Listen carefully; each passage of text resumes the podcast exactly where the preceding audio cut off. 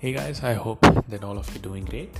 Well, I wanted to discuss one of the things uh, that I was fascinated by, and it pretty much made sense as well. And this is going to help you, uh, especially in the field of investing, but not just that, not just the field of investing. Even I feel that it is going to help you even in the field of choosing which direction do you need to go uh, in order to like continue your area like journey of business or entrepreneurship sometimes we are not sure which direction to choose which direction to move on which particular direction will be much better much valuable. So one of the parameters and basically this is covered by one of the great um, investors and as well as uh, he owns this palm beach letter where he offers this subscription service where he, he tells his uh, um, customers on what stocks to buy, what uh, crypto to buy, when to buy, when to sell, right? So basically, they these guys are the experts in understanding what is the most valuable asset that is going to increase in the price. So basically, wealth multiplication, in other words, you can say.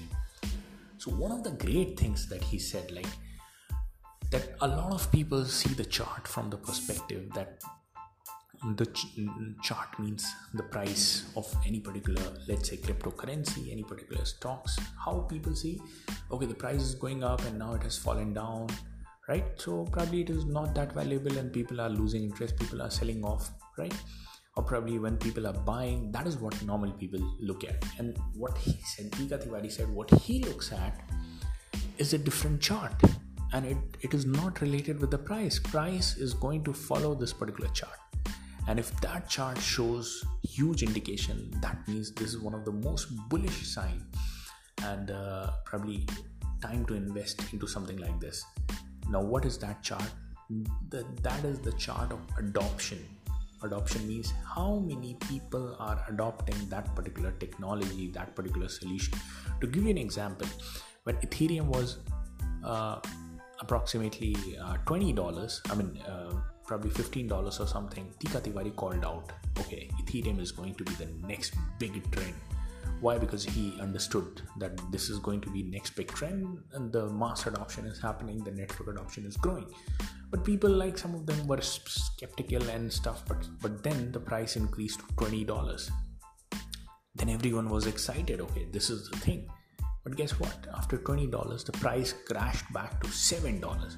That's when, like, even the Teeka Tiwari and his uh, entire group faced a lot of criticism that, I mean, how in the world uh, Teeka Tiwari can recommend something like this? We have lost 50% of the wealth. But he remained, like, in his position that this is one of the best investment he still believes temporary correction might happen but the network adoption that he's able to see it is going to grow the price to a lot higher extent. And right now ethereum is sitting at like two three years down the line. Ethereum is sitting at $4000 just imagine $4000 i mean that is one of the i mean you can say one of the biggest kind of a trend. Like in a stock market you do not happen to see such sort of a increment. Like from $10 to $4000 that is 400 times. That is 40000% increment somebody investing let's say $10000 would have now $4 million